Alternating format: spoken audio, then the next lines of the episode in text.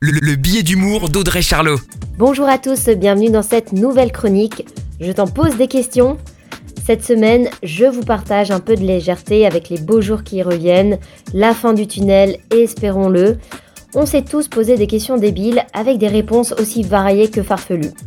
Je vous laisserai le choix d'en débattre entre vous. Prenez note.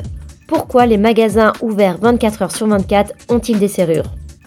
Moi, je dirais que en cas de pandémie, couvre-feu obligé, tout ça, bah, on sait jamais. C'est bien d'avoir des clés. La fameuse question qui était là en premier, l'œuf ou la poule? Pourquoi les biscuits durs deviennent-ils mous et inversement? To be or not to be? Quand c'est de la nourriture pour chat au goût meilleur et amélioré, qui les a goûtés? C'est quoi le syndrome des fesses amnésiques? Bon, là je vous donne une réponse.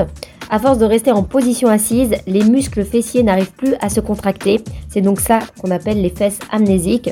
C'est vrai qu'avec le confifi, on a dû tous le choper, ce syndrome. Alors, on y va dans le squat. Très belle semaine à tous. La, chronique de Charlot, à retrouver en podcast sur itswanradio.com.